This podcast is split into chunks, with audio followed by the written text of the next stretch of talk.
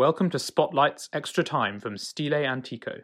This podcast accompanies our series of films released in spring 2021, shining a spotlight on four of our favourite pieces of music from the Renaissance. With the help of expert academic guests and musical illustrations, we explore the history and context of these works. In this podcast, we'll be digging a bit deeper with some extra material. Check out our ACAST page for some more recommended listening. You can view the videos at www.vimeo.com forward slash on demand forward slash spotlights. Thanks for tuning in. Welcome to Stile Antico's Spotlights, a series where we shine a light on four of our favourite pieces of music from the Renaissance. Each week we'll be joined by an academic expert to explore the historical and musical context of these masterpieces with musical illustrations along the way. Every episode will end with a full performance of our chosen spotlight piece, newly recorded for this series.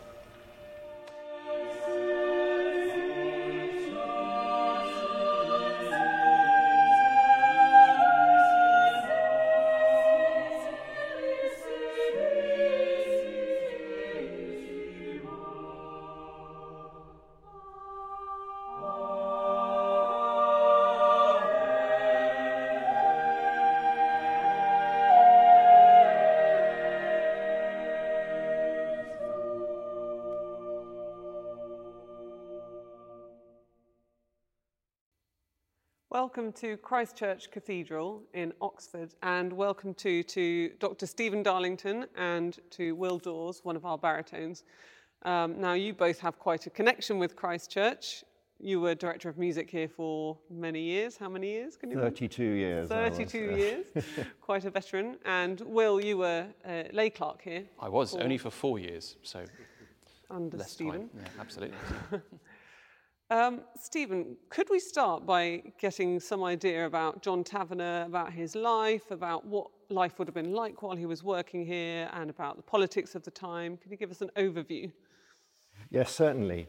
Uh, it's quite an interesting story because, first of all, we don't really know when Taverner was born. We think it was at the end of the 15th century, 1490s, somewhere around there. What we do know is that he crops up in a record of singing in the Church of St. Botolph in Boston in 1524. That's the first actual written record there is. And he was there because he was actually singing as a, a member of the choir uh, in Tattershall, which was a collegiate establishment, which was not far from Boston, also in Lincolnshire. Um, so that's the first time we hear about mm-hmm. Taverner and we actually know about him. But he ended up here at what was Cardinal College when it was first founded by Cardinal Wolsey in 1526, because he was recruited by Bishop Longland, who was the Bishop of Lincoln, who was commissioned by Wolsey to find the best director of the choir that he could in the country to go along with the best choir that he could mm-hmm. put together because he wanted this place to be in the most you know, extravagant and opulent it possibly could be in every respect, um, particularly in its musical line. Right. But Taverner wasn't the first choice for this ah, role. Interesting. what happened was that Longland um, uh, targeted a man called Hugh Aston, who was working uh, in Leicester, and Newarke College it was in Leicester. And Aston, uh, who built up quite a reputation, as a composer, was also singing in that choir. He turned it down because he had a very good deal for his whole lifetime uh, where he was in uh, Leicester, and he really didn't want to move. So then we know that uh, Longland tracked down uh, Taverner, um, uh, who had, uh, as you can tell, built, was starting to build up a reputation locally in Tattershall and in Boston. And Taverner turned it down when he was first invited to come here. that was because he had, uh, he, I think the phrase is, he was in the way of a good marriage, which meant, which meant, I think both of these stories comes down to money a little bit, I think. Mm. Anyway, um, what uh, eventually, in 1526, when Cardinal College uh, was opened, uh, we find that Taverner is actually here uh, appointed as what was called the Informator Choristarum, which means he was the director of the choristers.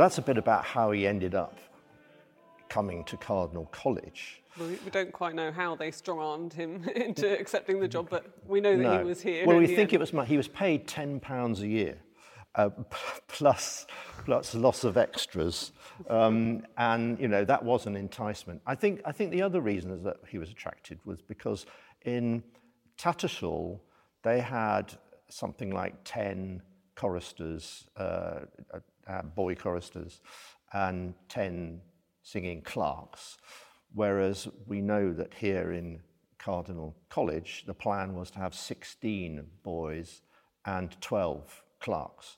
So, you know, there was an opportunity to work on a bigger scale. But it's important to emphasize that um, back in, in, in- both in Boston as well and in Tattershall, they had a very rich liturgical musical life um, with you know, lots of music, masses and antiphons and so on being sung every day as part of the liturgy.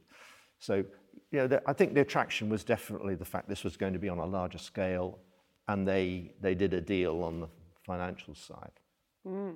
We, I think we're going to talk a bit about what kind of choir they had here a bit later on.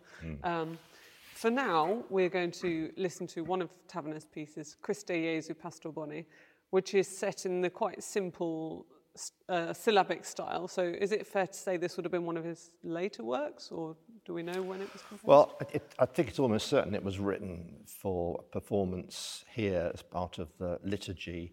Uh, every, every day uh, after uh, Vespers, there were three antiphons that were sung, and one of them was uh, um, in honour of the founder of the college.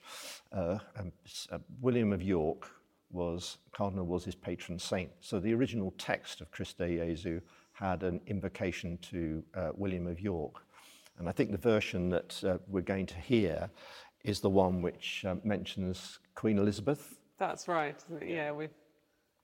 but clearly um, not contemporaneous because um, Taverner was dead. It was obviously long since. was on the throne. Yeah. So a nice bit of recycling there of, of music, good music uh, with just different Yeah. texts. Yeah, and there was a version in between which refers to uh, Henry VIII. Ah, so, so there are actually Okay. three versions of this. And It's that presumably would that have been the one that would, might have been heard here then? No, the one that was heard here mentions Cardinal Wolsey. Mm. So th- th- th- they got the, the text got slightly adapted according to whoever was in charge. It's A little sycophantic, really, isn't it? exactly. Um,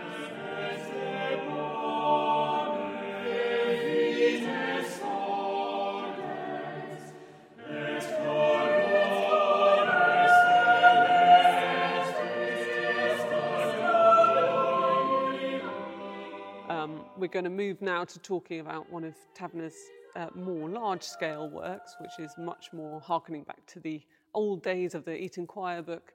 Um, this is a, a parody mass, the Western Wind Mass, um, based on a melody. Which Will, would you like to tell us about the, the Yeah, sure. So this is quite an unusual mass because while we know that there were a lot of people on the continent writing masses based on uh, secular tunes such as L'Homme Armé, um, this um, is the first example of uh, an English composer writing a mass based on a secular melody. So it's a, a very simple tune, quite scalic, um, quite repetitive, uh, but certainly a love song and, and nothing that would have been sung in church on its own. Um, so Taverner sets it really, really clearly, um, and you'll hear um, in, in all of the movements um, that mostly it's in the, the modern soprano part, are very clearly set with the words of the ordinary, um, but occasionally in the tenor part and then the bass part as well.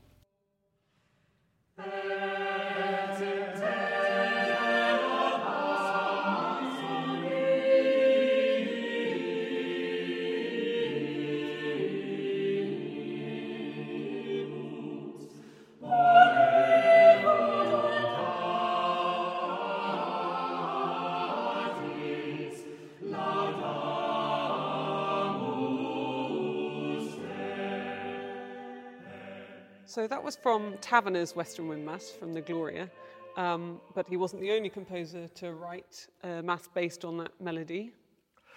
No, that's absolutely right. There was uh, another one by Christopher Tye, and then one by uh, Sheppard. And uh, this is later, of course, the Sheppard. And what's interesting about it, it is almost exactly half the length of the Taverner. Um, and you can, you can tell here that uh, as a composer who's been through the, the Edwardian Reformation, which was uh, 1547 to 1553. In 1553 onwards was uh, um, Queen Mary was on the throne. So we think that sh- the Sheppard's version was written during that period.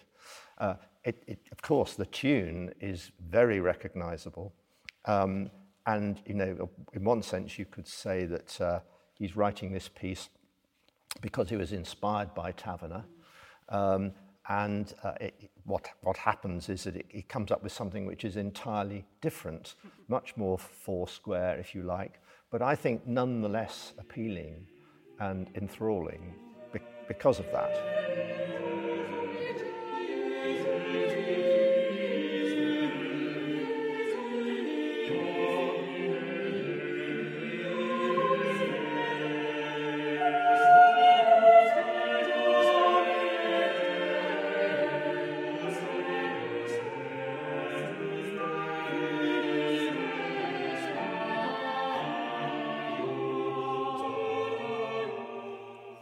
Think what another reason for uh, our confidence that some of these large-scale masses were written for performance at Cardinal College is the fact that he had such large forces at his disposal.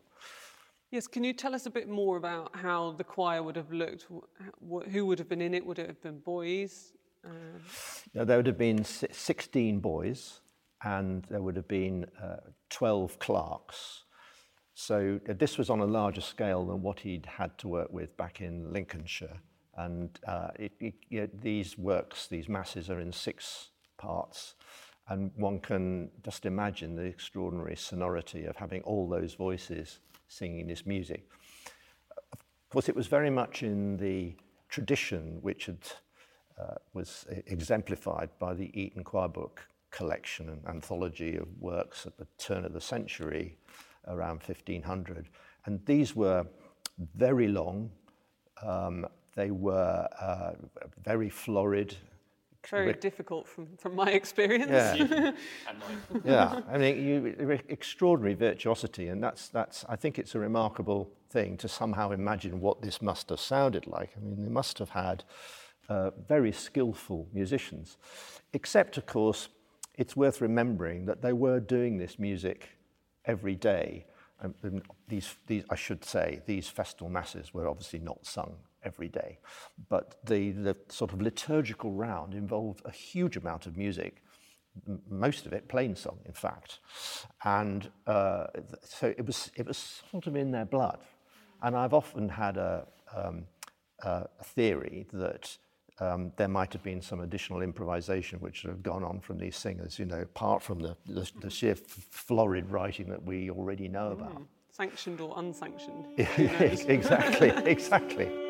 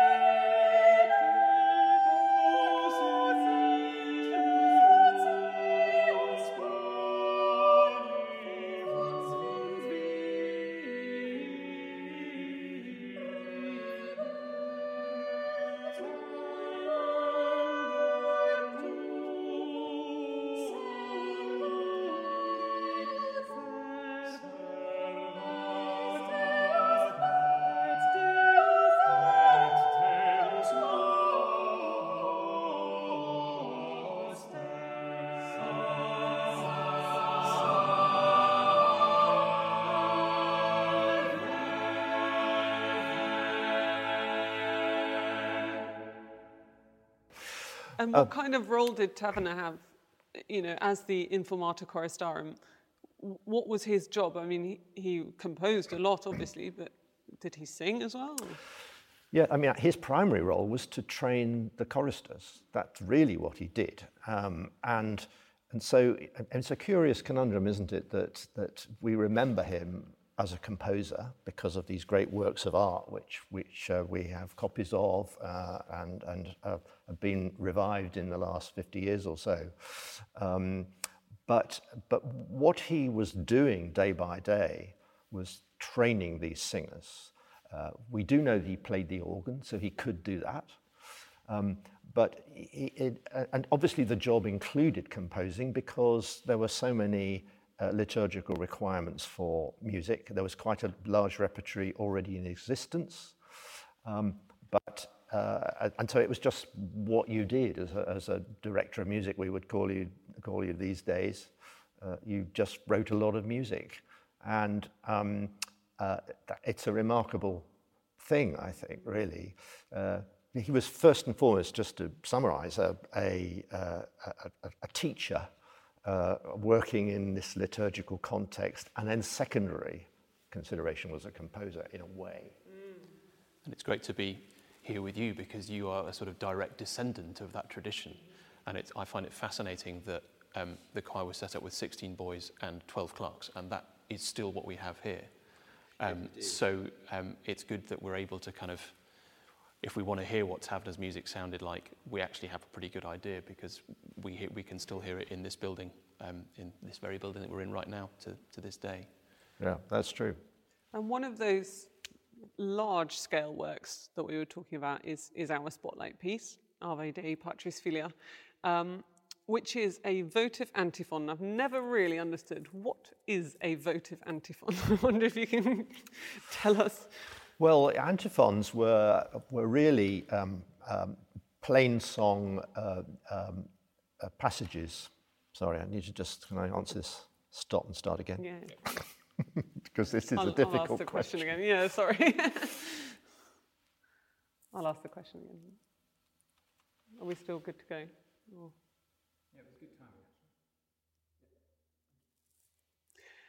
Um, one of those large scale works that we've been talking about is our spotlight piece, the Ave Dei Patris Filia, which is a votive antiphon, and I've never really understood what that means. Are you able to elaborate? Well, the, the votive bit is that it's a prayer to somebody, and this is a, a, a prayer in honor of, of Mary, uh, the mother of Jesus.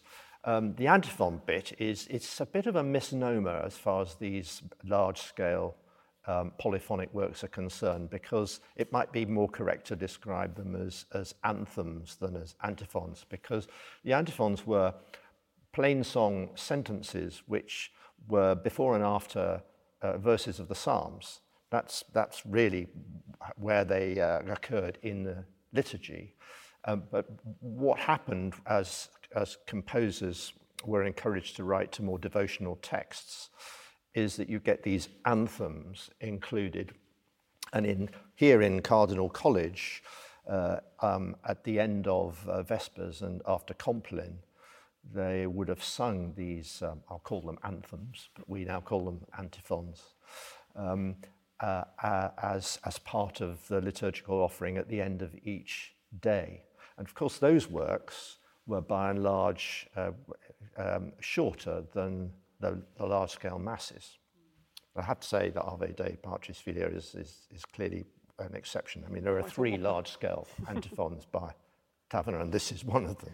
Yeah, Will, we, we normally put this at the end of our concerts, don't we?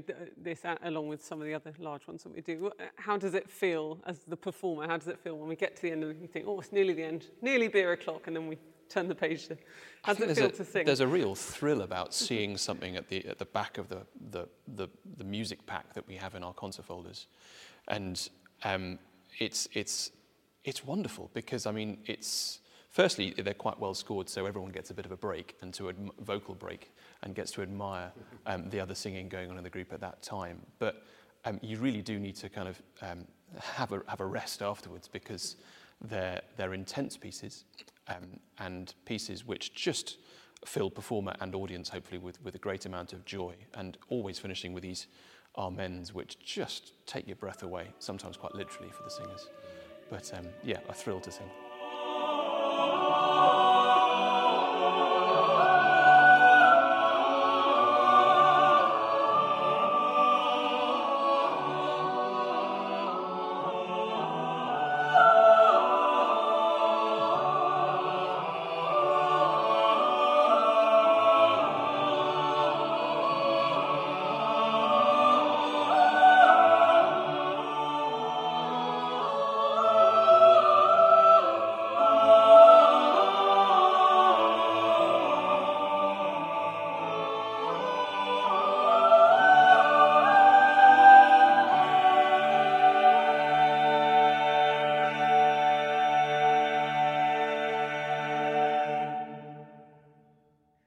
So that was the Amen from O Splendor Gloriae with John Taverner's name at the top. But uh, I believe there is some discrepancy about whether or not he actually composed that bit of it. Is that right?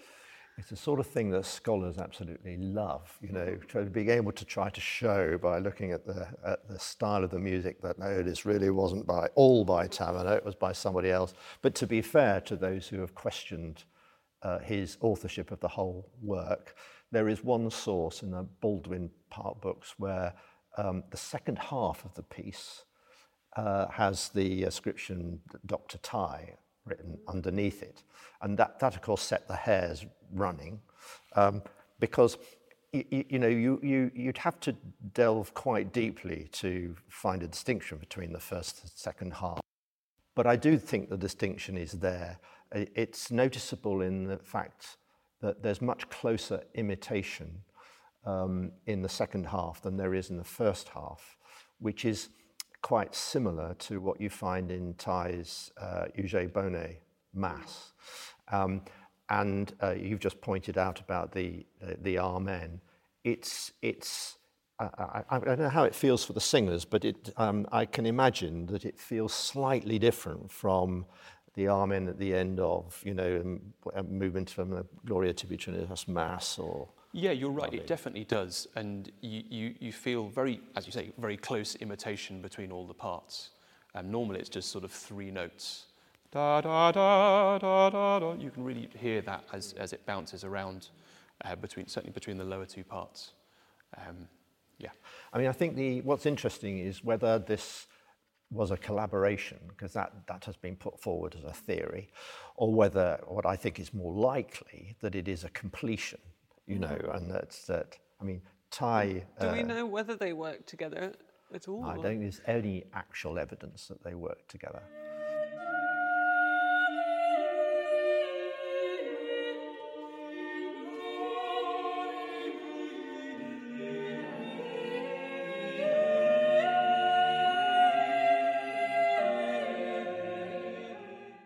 Talk about this in nomine, which is a little section taken from the Benedictus from Taverner's Missa Gloria Tibi Trinitas. And it somehow exploded into a sensation. It would have been a meme, I suppose, of its time. Can you tell us about how composers took inspiration from Taverner and, and ran with it? Well, I think that the short answer is that they thought it was just exceptionally beautiful which if anyone who's heard it, or for those of you who are involved in singing it, I think you could confirm that that's the case.